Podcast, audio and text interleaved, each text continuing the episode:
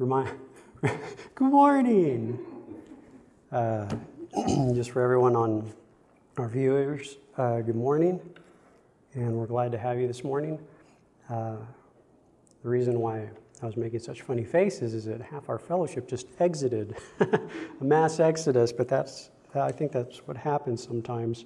I think it was during one of the conferences that uh, we had so many kids that after the worship, when the kids left, we were left with like one third of everyone there. And it was like, wow.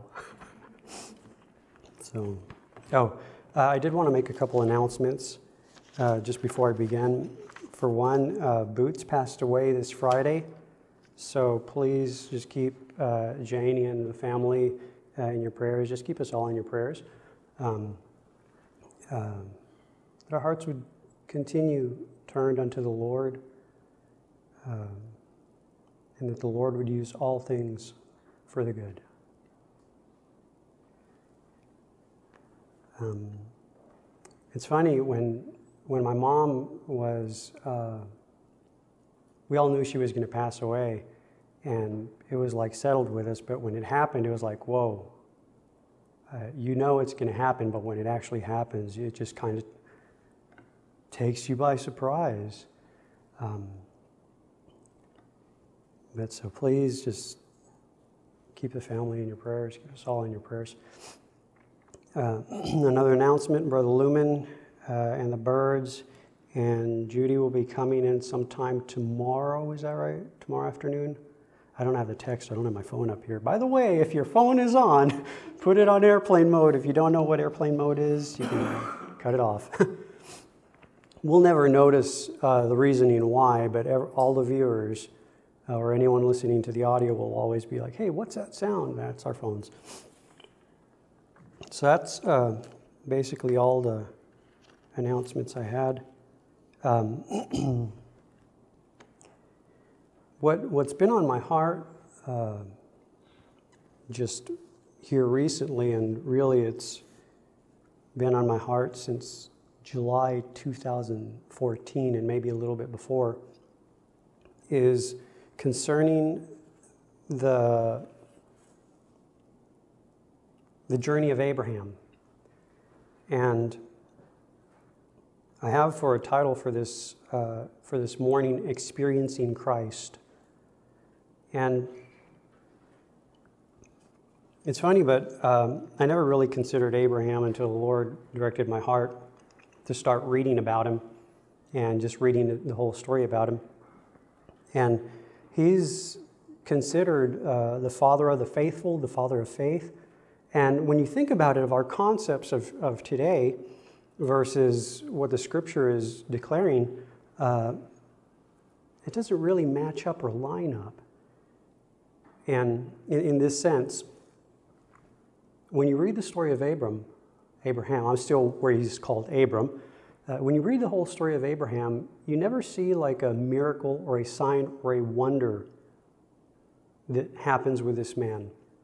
You never see uh, someone getting healed, or at least I haven't seen it so far in my studies. You don't see any all these things that we consider uh, great faith to produce or to, to be able to witness. And the reason is basically because our whole concept of faith is not God's reality of faith. In fact, I'll just go a step further. Our whole concept of every single term in the scripture is not what God knows it to be.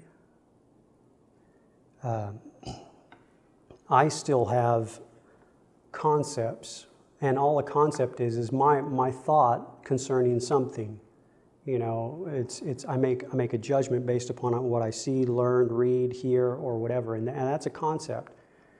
Um, and we all have concepts. We have, we have concepts whether, whether we read and learn it, it's, it's, it's kind of like this. If, if a person has no has never heard of something and then when when someone else introduces whatever they've never heard of, now they have a bias. And not only do they have a bias, they have a concept. Uh, okay, I'll, I'll, give an example. A, uh, a platypus.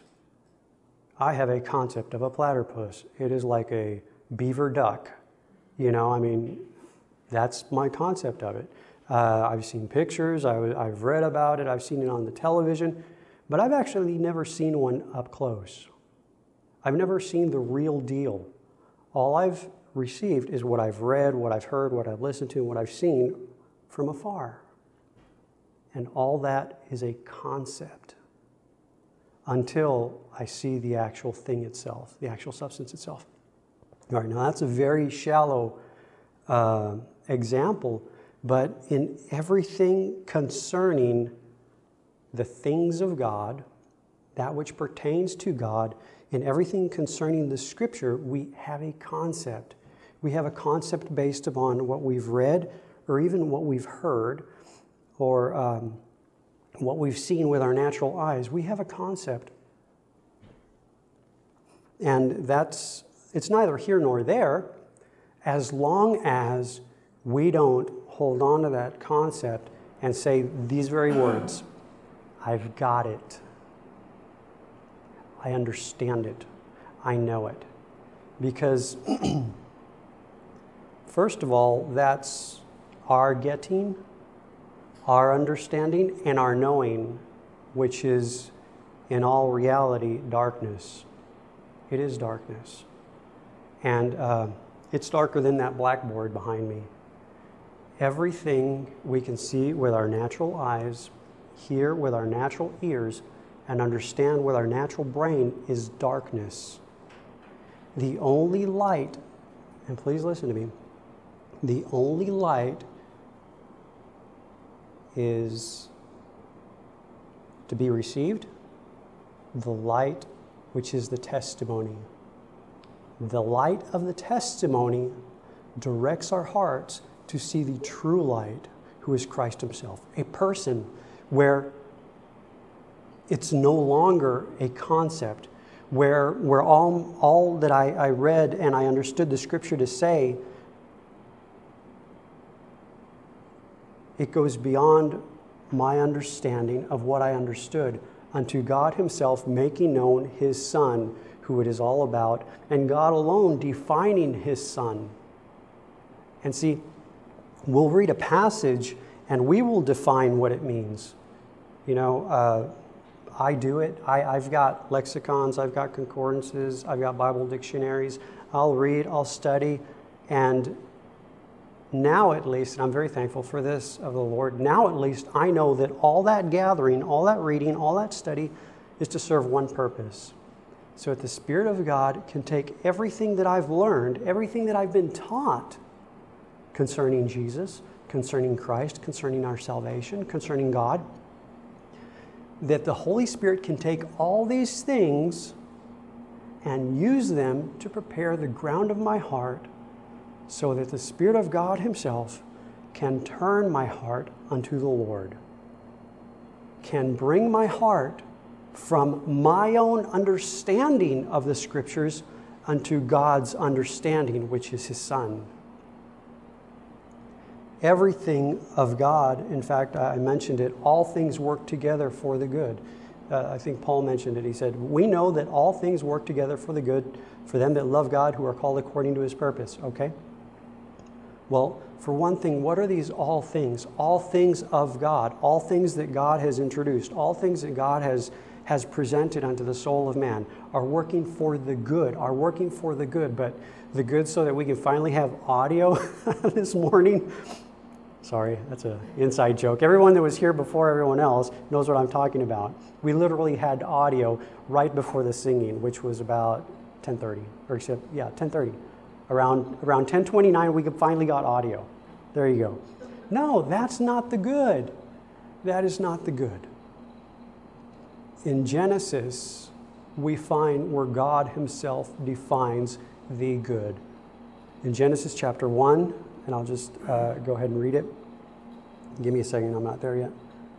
Genesis chapter 1, starting with verse 1. In the beginning, God created the heaven and the earth, and the earth was without form and void, and darkness was upon the face of the deep. And the Spirit of God moved upon the face of the waters. And God said, Let there be light, and there was light. God did not say, I'm going to create light. And it does not say, and God created light. No, no, no, no. God said, Let there be. He made known the light that was there from before all else was created. He made known the light who is Christ Himself. And then it says this in verse uh, 4 And God saw the light that it was good. And God divided the light from the darkness.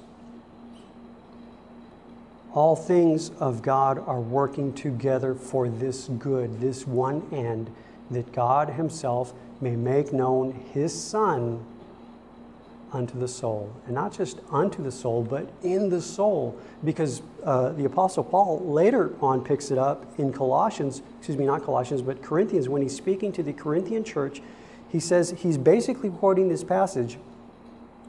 And it's in uh, Corinthians 4, verse 6, and everyone probably has this memorized. Uh, verse 6 For God, who commanded the light to shine out of darkness, a direct reference to Genesis, what we just read, chapter 1, verses 1 through 4, hath shined in our hearts to give the light of the knowledge of the glory of God in the face of Jesus Christ, in the very person of Christ, the Son of God Himself. All things of God are working towards this end. Man cannot define the Son of God. Man cannot define Christ. He cannot do it, though he tries. He cannot do it. I, listen, I cannot, I, ha, I used to think this before I went to Bible school. I was involved in a, a college ministry, and uh, I used to think, I, I, I used to think this, listen to this, I had this concept that I could only bring others as far as I of myself have walked with the Lord. Now that sounds good, right? It sounded great to me. I mean, the Lord used it to make me realize, my God, I really don't know you at all, so I'm not bringing anybody anywhere. And, that, and then after about two, three years, I ended up in Bible school. Well, I'm glad that the Lord could be even able to speak to my heart through, regardless of my concepts, and use all things together for the good. And see, what I understand now is that I cannot bring anyone to Christ. Man cannot bring man unto Christ. Man can't do this. It is a miracle of God. Jesus said this No man can come to me except the Father draw him. But I will say this if the Father does draw, the soul will come, the heart will come. It cannot do anything but come. I was talking to um, Elton earlier it's funny because I, I, will never forget it. I remember this. Before I got born again, I wanted, well, for one thing, nothing to do with religion because I'd already tried that. I'd done that in, in high school with my friends that were going to church on Sundays and Wednesdays and the, and the um, what were they called? Like the, what? Youth group. Youth group, yeah, yeah, youth group. And, the, and then they'd go on, on uh, things. I can't even remember what you call those. But anyway, retreats, yes. I did that. I, I did that. My, my heart, my soul was looking for something real. And I didn't find it there. And I'm not downing all that. No, I'm not downing all that. My heart was not yet prepared to receive. At the age of 20, 20 years, think about that. It took me 20 years for the Spirit of God to prepare the ground of my heart for one thing to receive reality in the person of the Son of God, Jesus Christ. It took 20 years. A week before I received the Lord, I remember I could tell it was like something's happening. I'm not doing it. Man isn't doing this because I already know what man could do.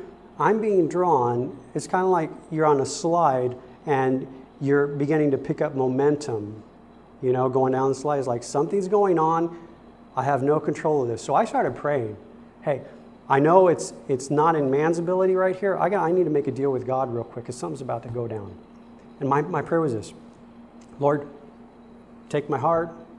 I'll give you my life. I'll give you my heart. Uh, forgive me for doing this, doing that. do whatever you want, God. because I could tell something real was happening. Something of reality was finally, finally getting the attention of my heart. And at the time, all I could do was strike a deal with God before everything goes down. Like, if we can make a deal with God, I was talking to Elton about this. It's funny. I realize now I wasn't striking a deal with God. I was praying something that was in God's own heart for my soul, and not only my soul, but every single soul that He created. Because up until that time, I had experienced religion, religious people, and I said, I will do whatever you want, God. I will do whatever you want. Just do not make me like one of those. I wanted something real. And more than me, and more than us wanting something real, God wants reality for our soul. He created our soul for nothing less than His Son, who is the reality of eternity, the reality of all things. That's why even this natural creation that I told you earlier, that is in complete darkness, that's why this natural creation was created. For nothing less than Christ Himself. See, we think this is real when it's not. It's all darkness. But see, we don't, our, our concept of darkness and our concept of light is, is far skewed from reality. Because compared to Christ Himself, who is the eternal light of God, it is darkness. Think of it this way Christ, who is life, everything else is death. but I thought I had life before I was born again. Not so. I never knew life. And the moment I received Christ, I received everything God ever wanted to give me at one moment, the moment of new birth. I just didn't know what I received. And so I continued on and on my own little ignorant, merry way. And I'm not downing anyone. I still, I'm still pretty darn ignorant. and I've discovered that any time that I confess anything less to the Lord, that I'm actually putting a big stop sign in front of the Holy Spirit. Because indeed, what I'm saying is that I've got it. I've got this thing down. I can do this. I know this. But you see, man, in man's knowing, will never know the Son. Jesus also said, No man knoweth the Son but the Father. And no man knoweth the Father but the Son. And here's our hope and he unto whom he will reveal him. That's why a person who is, who has just been born again and who is born again cannot say, We did this, I did this. They cannot. It is impossible. It is completely impossible. I cannot boast in that I made myself born again. That is impossible. I cannot boast in saying, oh, well, you know, on such and such date, I decided to receive the Lord. No, no. That is impossible. It's completely impossible. It's just, as, it's just like the same. You know, here's, here's the example of man's ability. Here's the rich young ruler, okay? He, he's got the law down. I can do this. That's basically what he said. I know this, I've studied it out, I've figured it out, I can do this thing. And then he comes to Jesus. What must I do to be born again? Or to have eternal life? And, well, Jesus directs him to the law, directs him to the, to the Old Testament. And see, I'll, I'll get that, I'll, I'll get at that in just a second. So he says, Yeah, well, I've done that. I can do that. What else, what else do I lack? And he says, Okay, well, if you can do that, try this. And the thing was, it's not, it's not so much that Jesus was like, okay, well, listen here, hot shot, let me tell you this. It wasn't anything like that. The thing is that this rich young ruler came to the scripture, and instead of allowing the scripture to have its perfect work in his heart, he redefined the scripture. He gave it his own meaning. And so he comes to Jesus in his own strength because of it, in his own ability. The strength of man, the ability of man. And all the Lord is trying to do is just, hey, with man it's impossible. He just wanted to make it evident. It's true, it's reality. He just wanted to make it evident to the, this person. But when the rich young ruler sees, oh, well, I can't do that, instead of at that moment saying, my God, I can't do it, I must find help in another then. Instead of turning to the Lord in what the Lord can do and what God can do, he went away sad. So the Lord Himself brought him to that point to receive reality. And then he goes away sad. And then there's the disciples. I mean, it really shook the rich young ruler, but it really shook the disciples more because of their comments. Hey, if this guy can't do it, if he cannot be saved, what about us? It's obviously impossible because we can't even do what he did. And then the Lord makes it real clear with man, it is impossible, but not with God. If we come to the Lord with our own strength, with our own ability, we will, without doubt, leave in our own ability and leave in our own strength as well. I did that up until the age of 20. I, I would go down and do the altar calls. Hey, you know, do you want to receive the Lord? Bow your head, pray the prayer. I, I, I did all that. I did all that. I went through the motions. Now, I'm not saying any of that is bad or anything. I'm just saying that the Spirit of God is using all things for the one and the one good. Okay. Now, back to what I was going to say concerning the scripture how the rich young ruler went to the scripture and he kind of, hey, this is what it means, so let me do the deal. That was his concept of the scripture. Well, Jesus also said this. He said this to the Jews who are devout searchers of the scripture. He said, I know that you're searching the scriptures because in the scriptures you think you have eternal life. And then Jesus defines the whole purpose of the scriptures by saying this. And the scriptures that you're searching, they testify of me. God gave the scriptures as a testimony of me, Christ Himself, of Jesus Himself. And then He doesn't just leave it there with saying it's a testimony of me. He doesn't leave it there. He gives the whole purpose of the testimony, the whole design of the testimony, designed of God. And he says this, and you will not come to me. Now, if the thing is of God, it is purposed and designed of God to bring unto nothing less than his Son reality. Nothing less. Nothing less. If if a person is not born again, I, I say this to cover all bases because everyone around the world is starting to listen to these.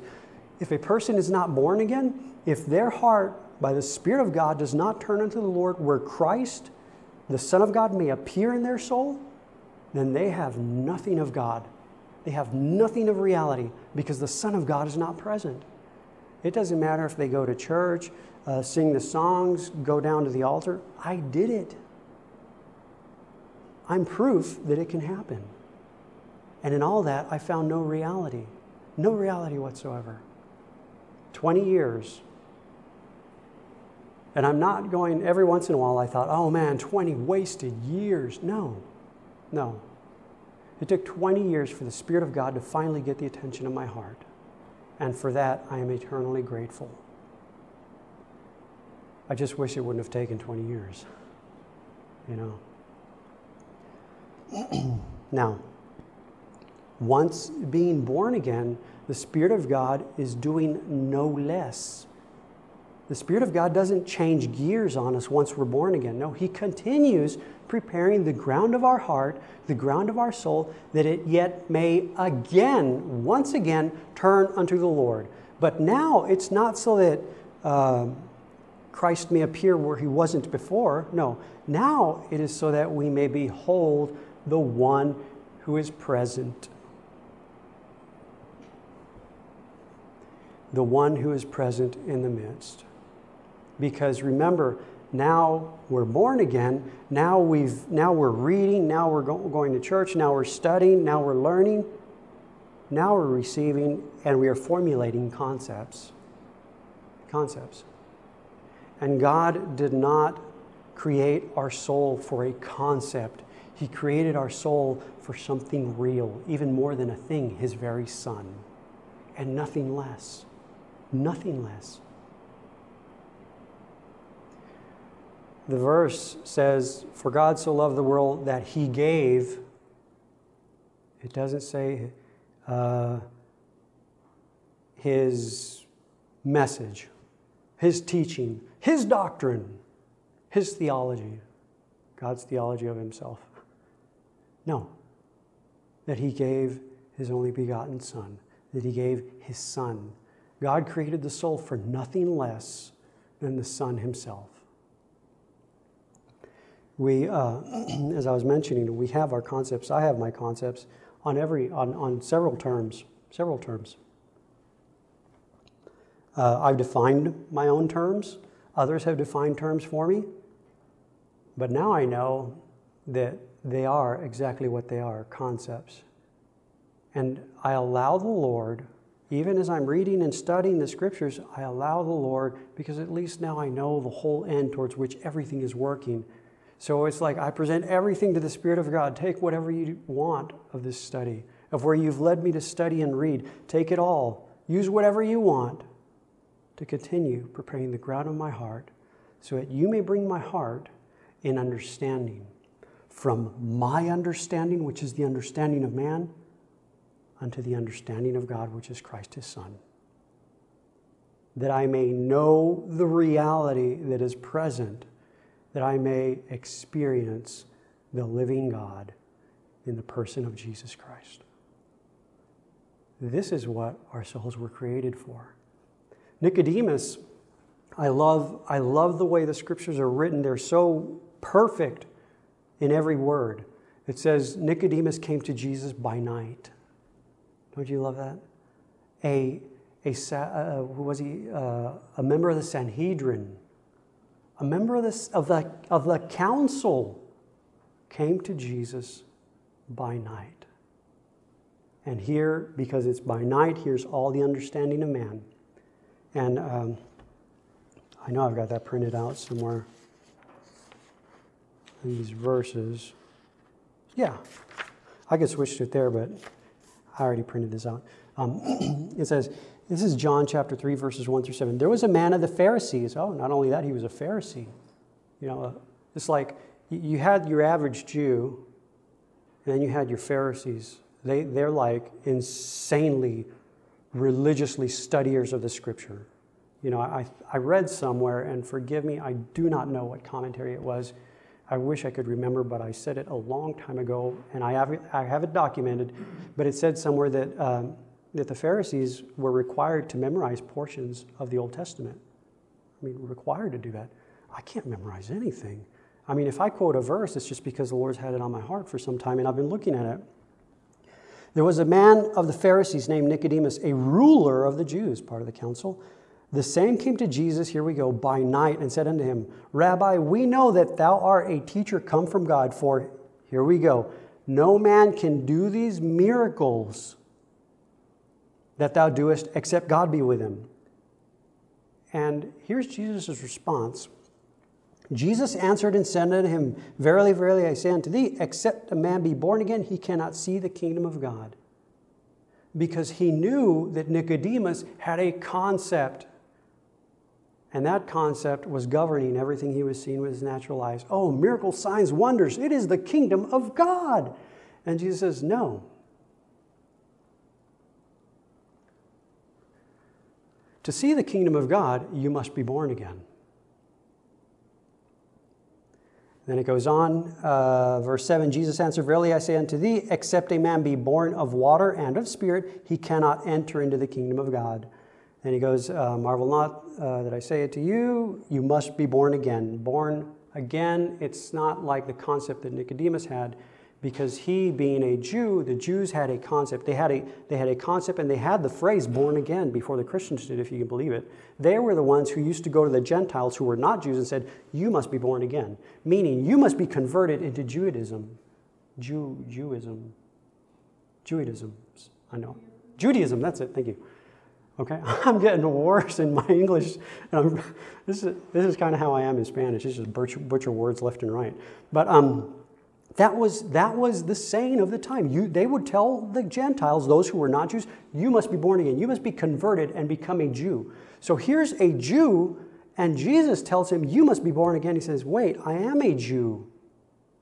What do you mean? Go into my mother's womb and come out again? A new Jew? No, no. And born again, eh, I think the term again is, is like a bad translation personally. It can be translated that, but it's really born from above, born from the beginning, who is Christ Himself. And Nicodemus had his concept of the kingdom of God. But praise God that the Lord had drawn him, and in his darkness, darkened understanding, he still was drawn into the Lord. And the Lord does not present a new concept, He presents Himself because ultimately the kingdom of God is not a thing, people's places, things, events, times.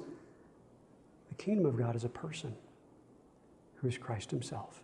Except you be born again, you cannot see the kingdom. He was basically saying, if you're not born again, you cannot see me because you think it's all about this when really this is what it's about this one thing. Uh, because I am looking at uh, Abram, I'm just going to do this. It's, it's the eternal cross above, below, eternal time.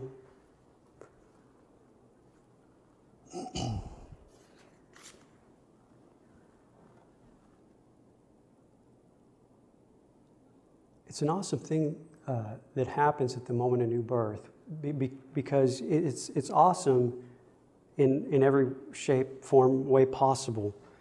You've got, you've got a soul, or excuse me for my vernacular, you have a soul, and that's not one big old eyeball. You have a soul and at the moment of new birth, Christ, who is life, and I like to do it this way the single seed and increase, I mean, even all this falls short. But what happens at the moment of new birth, uh, remember Jesus said, You must be born again, born from above, born from the beginning. Christ, who is the beginning and the end. At the moment of new birth, Christ, who is life, appears in this soul.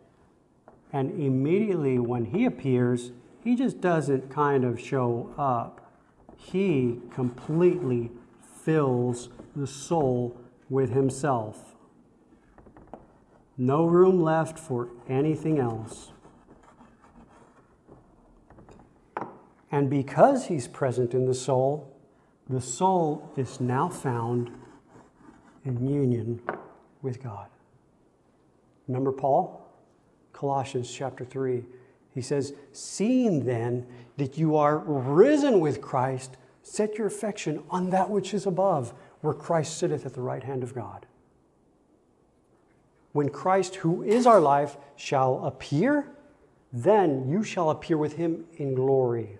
Okay? When Christ is made known, all this, this union relationship that we're, we, are, we are in will be made evident, you know, to our heart. Okay? There was, um, I just lost track of a verse. But this is what happens at the moment of new birth. And see, you cannot see this with a natural eye. And I'll, I'll make this statement, and well, maybe you guys here are going to agree. The people uh, viewing or listening around the world may say, this guy's out of his mind. I wish I were always out of my mind.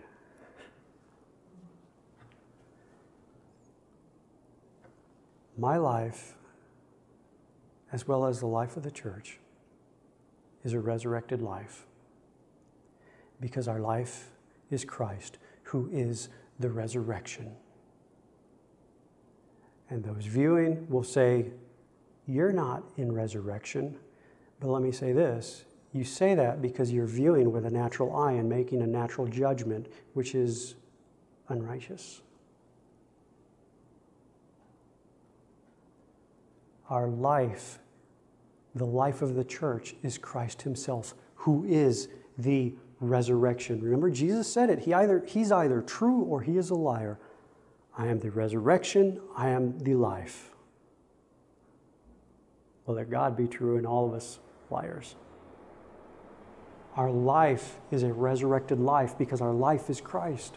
This happens at the moment of the very moment of new birth. See, we were completely, how shall I say it?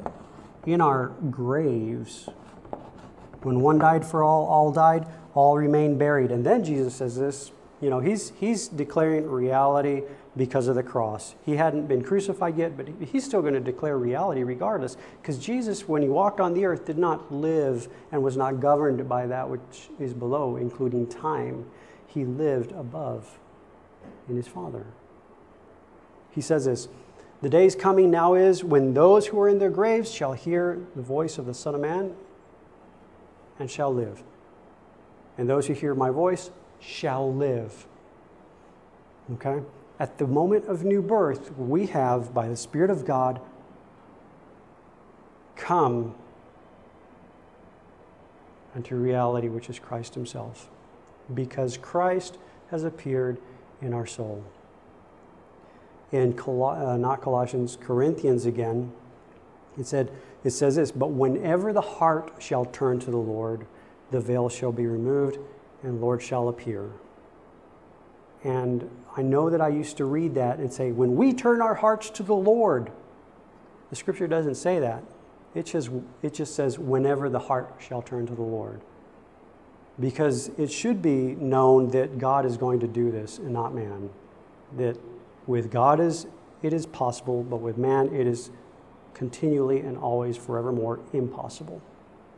So at the moment of new birth, we are found in Christ because Christ himself is found in our soul. That's reality. That's like right now for us who are born again. That is right now. I mean, there is no need to search for reality anywhere else, to listen to the words soul searching. There's no need for that. If you're born again, you've found everything you were created for in the person of Christ. The thing is, we do not know it. So that's why we continue on. Hey, well, you know, maybe I want to do this. I'll try this over here. And uh, that doesn't really work out. Or I want to do this over here and that doesn't really work out. The Spirit of God remains faithful because listen to me. Listen, God is the only one who is faithful. Man isn't. Man is faithful to everything below.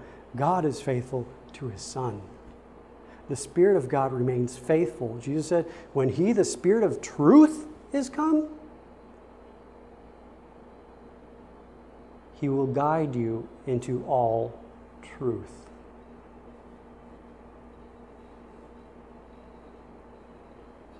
Even now for us who are born again, the Spirit of God is using all things, even these words, if you can believe it or not. That's pretty wild that I, you know, I, it's, it's a miracle in my mind. Using all things for this one end to prepare the ground of our heart, the ground of our soul, so that our heart may turn. Yes, it is our heart. There we go. That our heart may turn, yet, now it's our heart turning yet once again that is, this is true repentance when the heart turns to the Lord and the veil is removed, the veil of ignorance, and we behold the one who is present. Now, the reason why I draw it like this, and it's like, okay, we, even with the scriptures, let us go up to Zion, lift up thine eyes. I even said it in Colossians where Paul says, you know, set your affection above. Why is this above? I mean, all of a sudden we think we think and our concept is, you know, right? Up. That's still a concept. It's above as in superior. But see, the heart must turn, or shall I say, the heart must be brought in understanding by the Spirit of God out from the natural realm, out from what, remember what I called this? Darkness? Well, I didn't call it that. God calls it that darkness, out from this realm of darkness that we think is light. It's kind of like man says, No, I can do it. These natural light bulbs are the proof of man's imagination. Because there was a time there were no natural light bulbs, and Jesus said this The night cometh when no man can work, when nothing can be done. And man says, We can do it. Now, there wasn't that store at the time, but someone helped. And eventually, we come out with these light bulbs. Man made light to try to govern our darkness. Well, it does govern our darkness because it's not light, so it is darkness. So it's gar- darkness governing our understanding. Nicodemus came to Jesus at night, but the Spirit of God, as I said, is the only one who remains faithful. Not one of us here in this room, not anybody, not anyone you can see with your natural eye is faithful. Only God. No man can come to me except the Father draw him.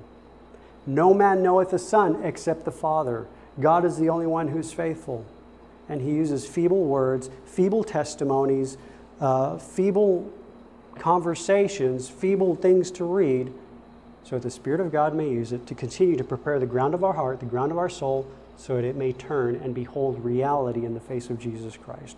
Everything that, we, that our souls were created of God for. Abraham, back with Abraham. Genesis 15, I think I've been there this whole complete year. Uh, that's no biggie. I'm not puffing myself up like, yes, I've been reading Abraham now since 2014. Yes, thank you. No, it's none of that. In fact, I don't, I prefer it be a shorter search, maybe like 30 classes tops. Like I'm on 82. That's too much. It's too much, in my own estimation. But see, at least I know God's end. God's end is not for me to arrive at some level, listen, of higher carnal ignorance. That's, I know that. That's not his end. The Spirit of God has each and every single one of us where we are, when we are, for a why we are. And that why is it so He can, where we are, when we are, continue to prepare the ground of our heart, the ground of our soul, for this one expected end.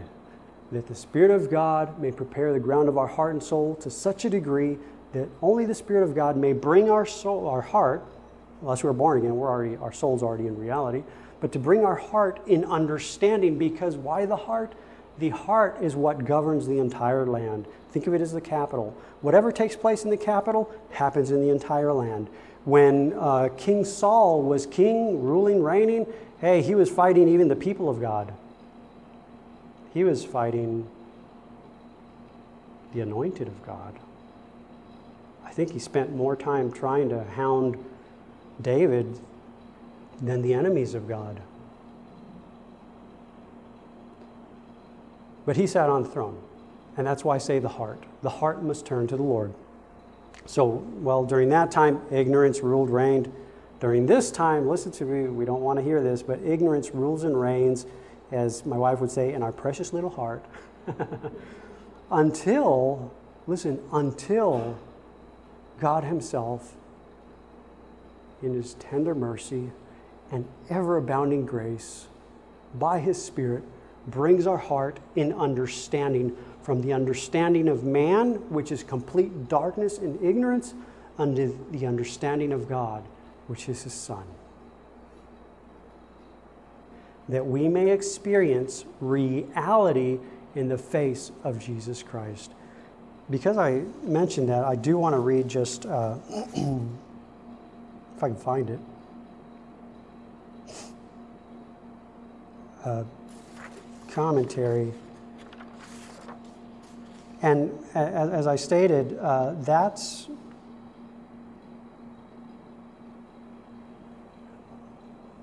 that's why I continue with the story of Abram. Why Abram? I don't know. That's what the Lord chose. And see, that's the whole thing. I don't know my heart. I don't know what it's going to take for my heart to turn. I don't know what it's going to take for your heart to turn either. God knows. And God uses all things that are necessary for one end, that we may find reality in the face of Jesus Christ, in the very person of His Son. God alone can make known His Son in our soul. Man cannot do this. Man cannot do this. All man can do is testify. That's it. Testimony. Give a testimony of what he has witnessed. That's it. Man has either witnessed something less than reality, or man, by the mercy and grace of God, has witnessed reality in the face of Christ. But that's all we have. All we have is our testimony. That is, if you will, and it is, that is our light that we shine forth one to another and to the nations. That's the only light we have, the light of the testimony. That's it. We, I mean, there's no laser beams coming out of my eyeballs. There's nothing like that. That's, that's all our concepts. The only light we have in this respect to share with others is the testimony we bear, the testimony of Christ, the testimony of God. Remember the verse uh, in the Psalms Thy word is a lamp unto my feet, a light unto my path.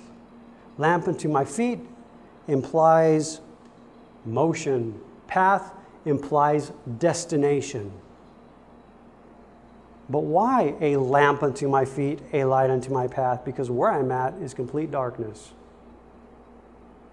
A lamp unto my, unto my feet, a light unto my path, directing my heart unto the true light of the world, Christ Himself.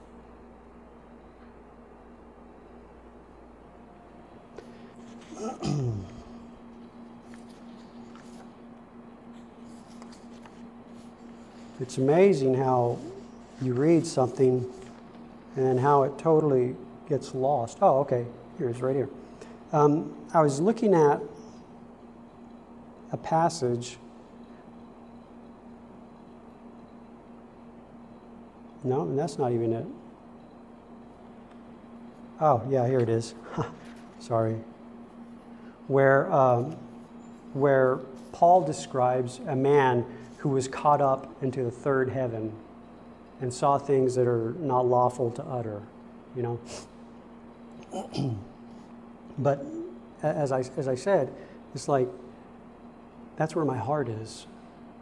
I mean, this, I think it was the beginning of this year, maybe the, the end of last year. My heart, my own prayers, when, when, the, when the Spirit of God has brought me to such a point, I usually end up praying this Lord, continue to do whatever it takes in my heart. Based on Genesis chapter 15, bring my heart forth abroad, Lord. Bring it out from, because in Genesis 15, where it says, uh, that the Lord brought Abraham forth abroad, all the commentators, at least the Jewish ones that I've read, will agree and say this The Lord brought Abram out of the natural realm, out of the realm of natural sight and natural sound, unto reality. That's what, the, that's what the scripture says. The Lord brought Abram forth abroad and said, Look now toward heaven. And then he says this Count the stars.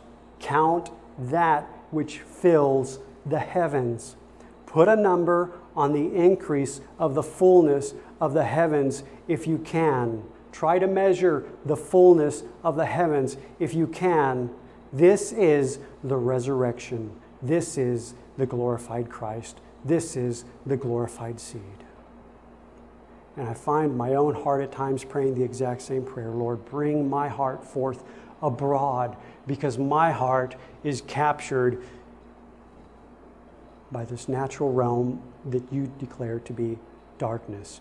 And this happened at night with Abram. It didn't happen during the day, it happened at night. When, when do you see the stars? You see the stars at nighttime. Remember, darkness, darkness, darkness, and the only light there is is the light found in the heavens so shall your seed be. Not your offspring, no, your seed.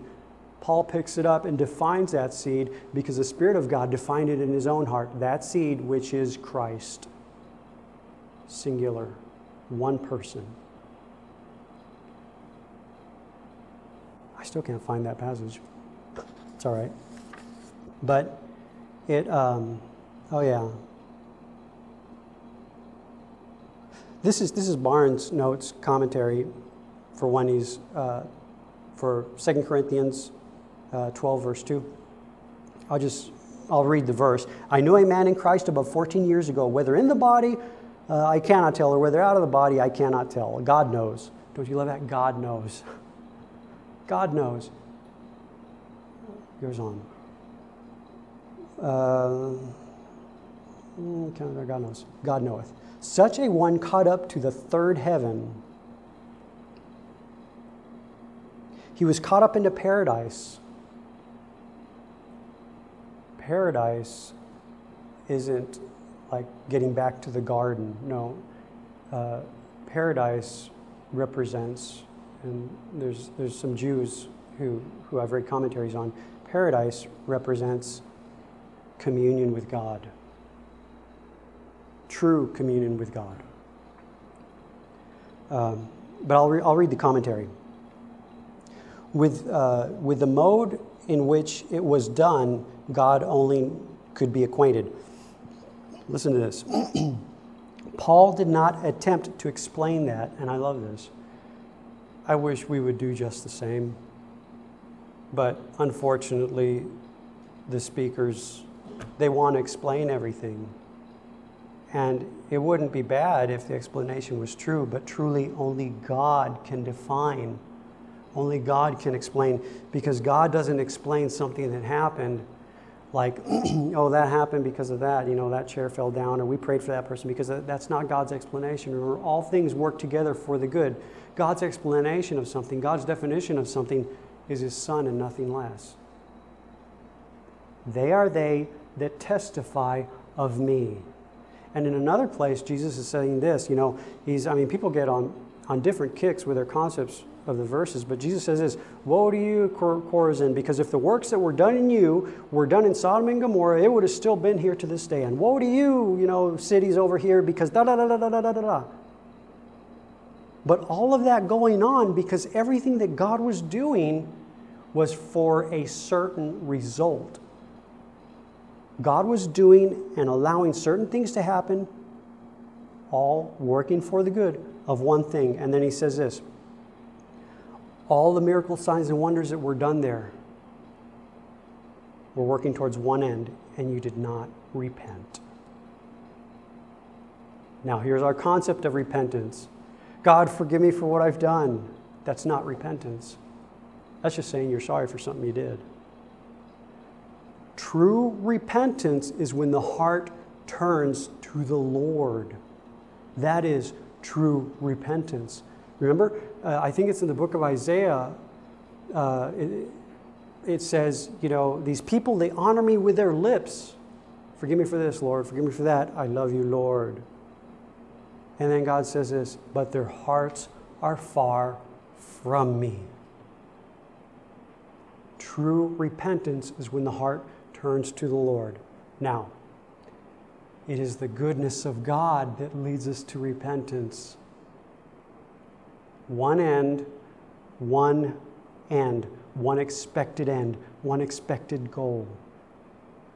It's His goodness. Remember, I cannot turn my heart to the Lord.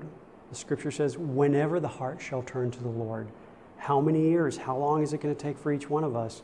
For me to be born again? 20 years. Now that we're born again, how long will it be till we behold the reality of God in the face of Jesus Christ. And then when we behold him, how long will it be till we behold him again? Because it's not a one time deal. Jesus appeared onto, on, to Saul of Tarsus at his conversion. Well, that's how, that's how he got converted. That's how he got born again. Christ appeared. But he says this Acts chapter 26, verse 16, specifically in the translation of the Syriac Peshitta by James Murdock. It's the most accurate translation I believe there is because I studied the verse before I found that translation. for a very long time, and it says exactly what, as he translated it. But he, he says this Jesus says this to Saul I have appeared unto thee for this purpose, to constitute thee a minister and a witness. And everybody gets all hurrah and minister and witness. And the fact of the matter is, is that we are all ministers of whatever we have witnessed. That's it. See, because our concept of ministry is wrong. Minister, it's just declaring what you know, what governs your heart. Go Bears! That just came out of nowhere. I don't even know who's running for the Super Bowl this year. Actually, I don't know any year. but see, that's a, a minister is just one who's giving what they know, what they are knowing. At the time, Saul of Tarsus was knowing his concept, and by his concept of the scriptures, was wasting the body of Christ. Of course, what he did, he did in ignorance. So, what uh, Jesus says, I have appeared unto thee to constitute thee a minister and a witness. But then he defines it. He just doesn't leave it out there for us to define it ourselves. God will not do that. We do that. God will not do that. God will define reality. And Jesus says this Minister and a witness of this, of the following, thy seeing me, for it is I who have appeared unto thee, and of thy seeing me from this moment onward.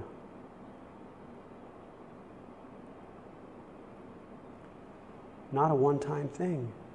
And see, I, lo- I love this expression, and I, am not sure what type of expression it is, but uh, I use it all the time.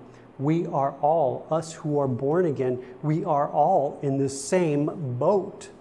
There is no one greater but the Lord. We all need to behold reality in the face of Jesus Christ. My heart has to continue to be prepared by the Spirit of God. Your hearts have to be continue, continue to be prepared by the Spirit of God for this one expected end, the expected end of God.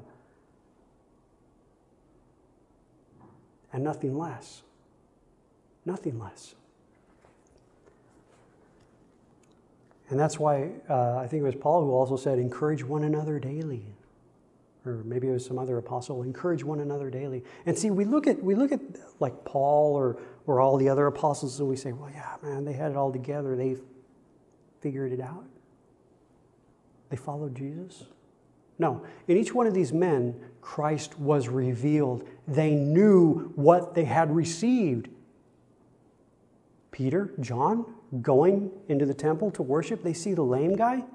The lame guy, hey, alms, mercy, mercy, do something here. Help. Praise God that Peter and John knew what they had. You know, we don't have treasure of this world to offer you like the others.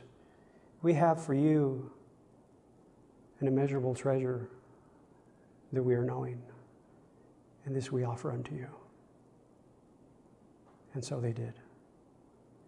And that man in Scripture, that man stood up and entered in. Not to some natural temple, though that is what happened. He entered in, into the true temple of God because Christ appeared. Christ was offered to this man, and he received reality, and that had an effect on him. Now, we all want the effects or we look for the effects. Nicodemus, miracle, signs, wonder, it's the kingdom of God. No, it's not. It's not. No. Everything we are looking for is to be found in the person of Christ Himself. Nowhere less. Nowhere less. And see, God Himself is the only one who can give and place in us this desire to even look for Him. God does this. We can, in the scriptures, in the Old Testament, it says, No man seeketh after God. no man looks for God. No man can come to me except for the Father draw him.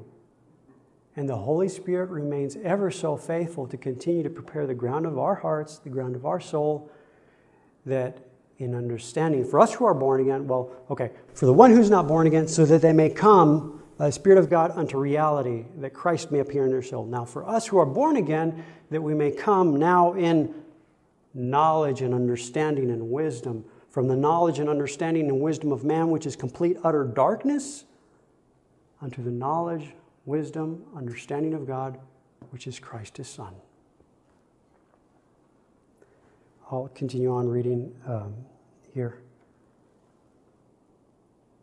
With the mode in which it was done, God only could be acquainted. Paul did not attempt to explain that. That was, that was to him of comparatively little consequence. He did not lose his time in a vain attempt to explain it.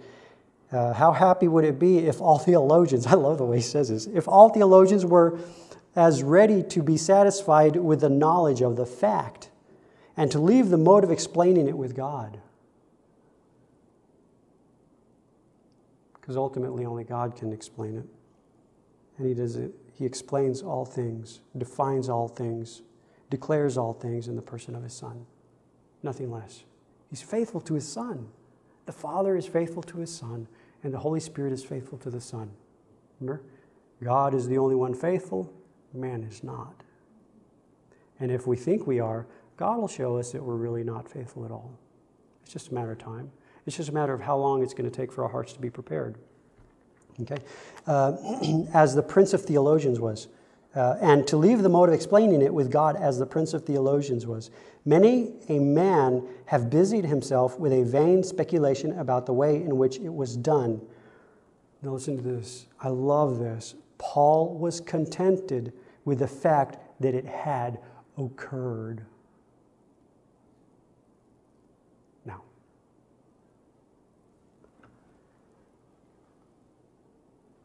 we don't know our own hearts. We don't know what it will take for the Spirit of God to continue to prepare the ground of our heart so that our heart may turn unto the Lord. We don't know what that'll take. We don't know, listen, there is no formula. There is no, okay, if I do this, if I do this, and if I do this, and if I stop doing this, and stop doing that, and stop saying this, there is no formula. There is no formula. If you want something to do, raise your hands up in the air and say, God, I can't do it. It's impossible with me. Use everything at your disposal to do what you want to do. Not so that I can know what brother or sister so and so say or know, no. So that I may know that which you desire me to know, your Son. Do whatever it takes. Have your way, Lord. You say, Not my will, but thy will be done. Right? Cause me to know this one. There's no formula.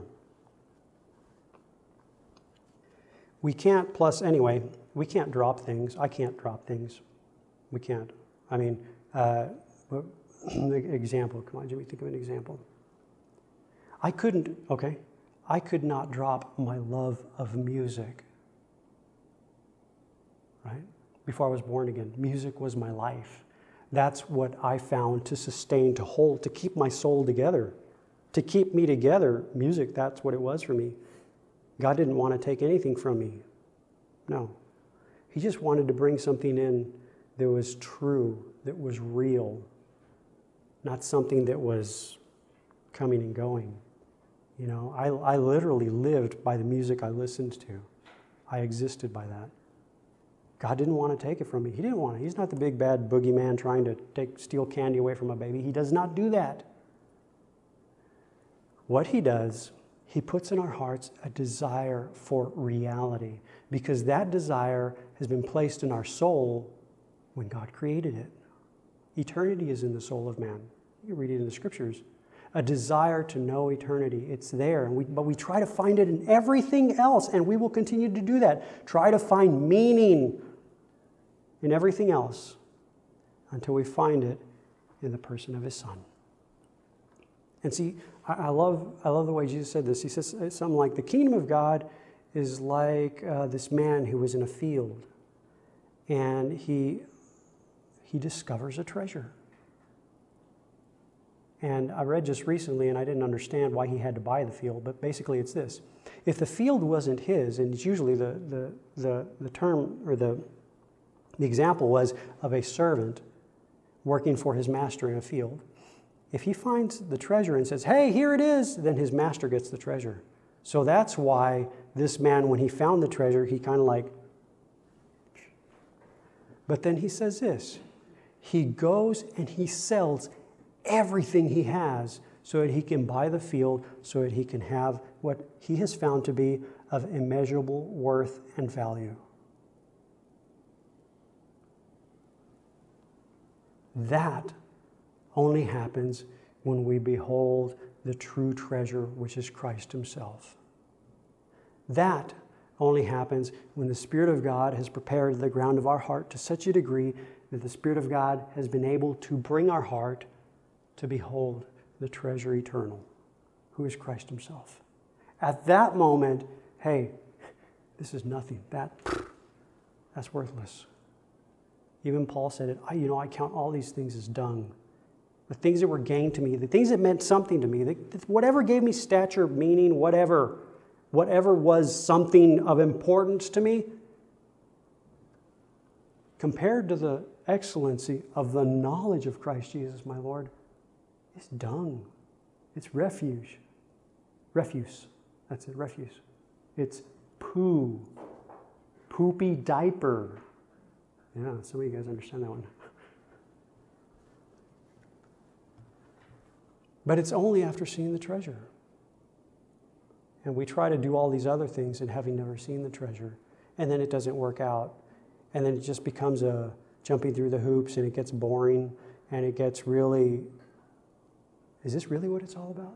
But see, even that question, is this really what it's all about? Is the result of the Spirit of God having been preparing the ground of our heart, where God could say, No, I'm glad you asked. Let me show you what it's all about. Directs our heart under the person of Christ Himself. So, um, just in closing, with the life of Abraham, I've seen no great miracle, no great wonder, no people getting uh, healed or anything like that. But yet, with his life, we find the example that we should be walking in, which is basically this. If you read this whole entire story of Abraham, you're going to find a couple of phrases. First is seed, inheritance, which is the land, seed, heir, inheritance, land, and this one great phrase the Lord appeared. And that's what it's all about the Lord appearing and nothing less. And no one convinced me of this. I'm convinced of God in the scriptures, in the testimony. And so that's why I remain here, continuing to read the scriptures, continuing to study, because I know that there is an expected end for all of us, that our hearts may turn and behold the reality of God in the face of Jesus Christ and nothing less. That is what it's all about. And if our thought is, man, well, that's not, there are no fireworks there, it's simply because we've not seen him. But I thank the Lord that he is faithful to his Son. I thank the Holy Spirit that he is faithful to continue to prepare the ground of our hearts for this one expected end. So, just with that, I'll, in closing, I'll just uh, pray that He would continue. Lord, I just, I just ask, just even with what's shared, I, I thank you, Lord, that you are faithful unto your Son. We are not faithful, Lord, but you remain faithful. You are forever faithful unto your Son, Lord God. And I just pray that you would use everything and anything for the good, Lord. That you would draw our hearts, prepare the ground of our hearts and cause our hearts to turn by your Spirit to behold everything that you've created us to behold in the person of your Son, Lord. That we would find everything you've created us to find in the person of your Son, Lord, and that we would not be satisfied with anything less. I ask that you would do this in Jesus' name by your Spirit. Amen.